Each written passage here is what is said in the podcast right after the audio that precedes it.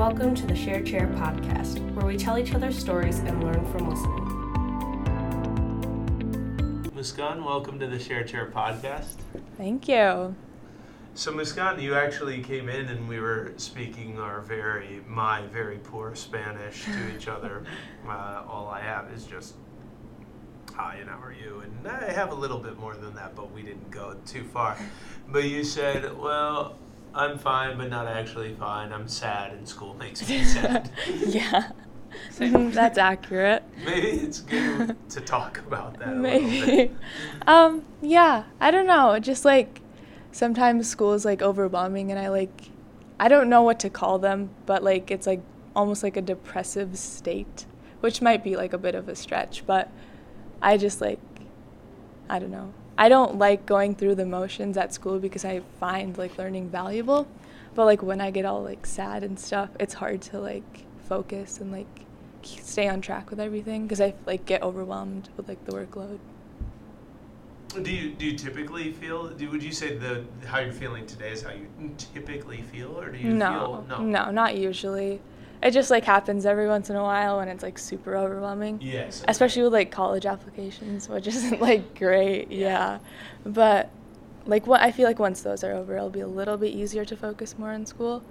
But um no, that doesn't usually happen cuz like usually like I'm excited to learn like new things, but it's at this point it's just like, oh, this is like my to-do list. Time to like check this off and Mhm. like yeah.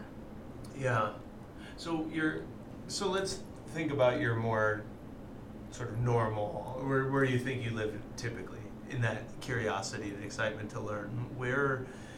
That's awesome. I mean, that's really cool, and it is one of the things I admire most about you. Where does that come from?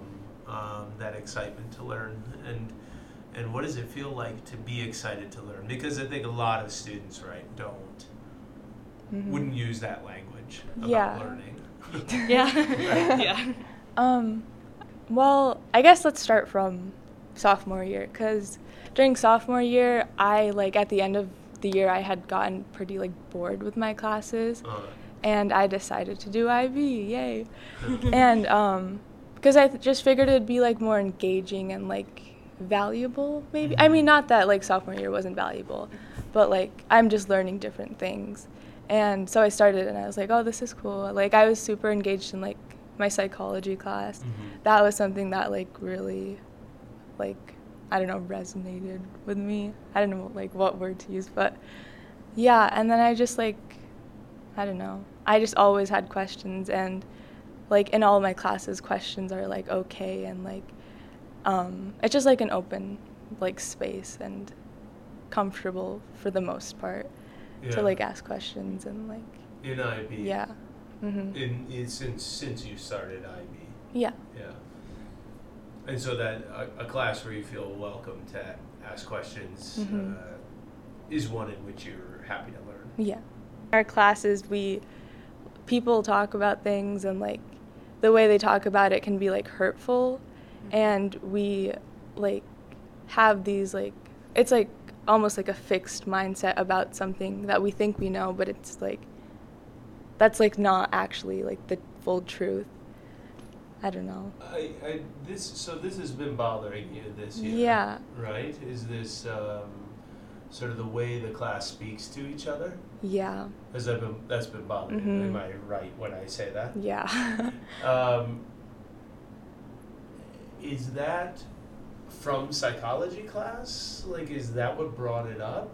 Is understanding mm. The complexity, or where did this begin? This, um, how would you even diagnose it? It, it, it what is it, toxic language? Would you is it toxic Um. language, or you, what did you even define it? You said we're not a fixed mindset. Where does this fixed mindset in the group come from? Do you think? Hmm. I think part of it has to do with the amount of time we spend with each other, Mm-hmm. Which is so like all day, every day. And we like get to know each other really well, so we start to like this is to sound mean, but like we start to pick at each other's like insecurities, but also we pick on each other's like passions, Mm-hmm. which is like really problematic. And then like people will say things that may come across as like maybe a little bit like racist or like homophobic or something and like people will address it and like they just don't like listen they will just like brush it off and like continue to make jokes and stuff which is like exhausting to hear Where does this happen? every day like every class every In day. classes. yeah yeah But this is more of your IB group. Is Yeah, this what you're talking the about? group, okay, not, like, the- not like the bigger Yeah, classes. You're mhm. just individual group of. yeah How many kids are there? Like six, there's seven. eight, Eight? right now yeah So you're with the this group of eight people constantly. mm-hmm So this is where this comes from. Comes from. yeah What do you want to happen? mm. What would be the perfect or the right response? Uh, I- there's no like perfect response, but like last year um, in psychology, once like the seniors had graduated and it was just our class, we had we took a day to like talk about the things because like the roasting was happening last year too, and we took a day to talk about the things that like people like took to heart, like the things that we made fun of each other for, and then like the things that were really hurtful. So, like, we addressed that and um, we told people, I guess, to like stop making jokes about those things. And um, for a while it helped, but then it just like got worse again. And then everyone like almost, like, not that they forgot, but like it seems as as if they forgot. And yeah, I don't know. I don't know what like the perfect response would be. That is like tricky.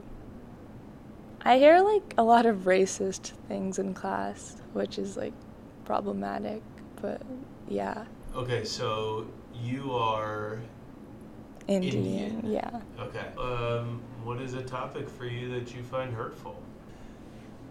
So when you hear these, uh, I think you called them slightly racist or somewhat racist, which is an interesting qualifier. Mhm. Are they directed at you?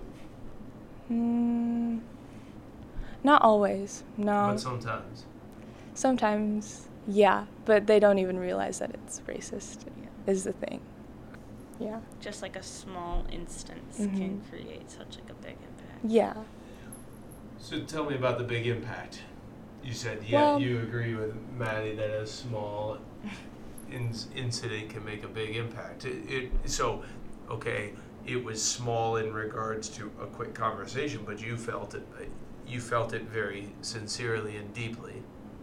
Yeah, to a certain extent. Like, it's been happening for like a lot of years. So at this point, this is gonna, like, I, I'm kind of used to it. So I kind of have, like, I talked about this in my college essay. I had to, like, stunt my feelings. Mm-hmm. So, because if I get mad every time, then people will Keep get pushing it. yeah, they'll get frustrated and they'll be like, why? And like, they just don't understand. So I can't get mad every time. So I, honestly, I just like brush it off and I just keep going with it like throughout my day. And if I do hear things that are racist, I'll try to call them out, but I I try not to let it impact me too much because I know I will be like fixated on that for the rest of the day and like lose focus. Mhm. But yeah.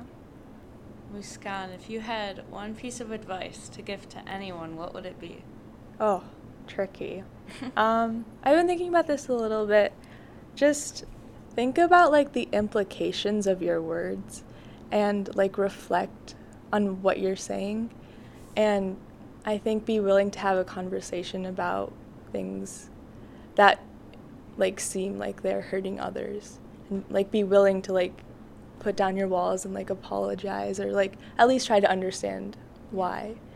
And yeah, along with that, it's just like I think it's important to like embrace your emotions too, Mhm. not to like yeah. hmm Thanks, Muskaan. Thank you. Yep. See ya.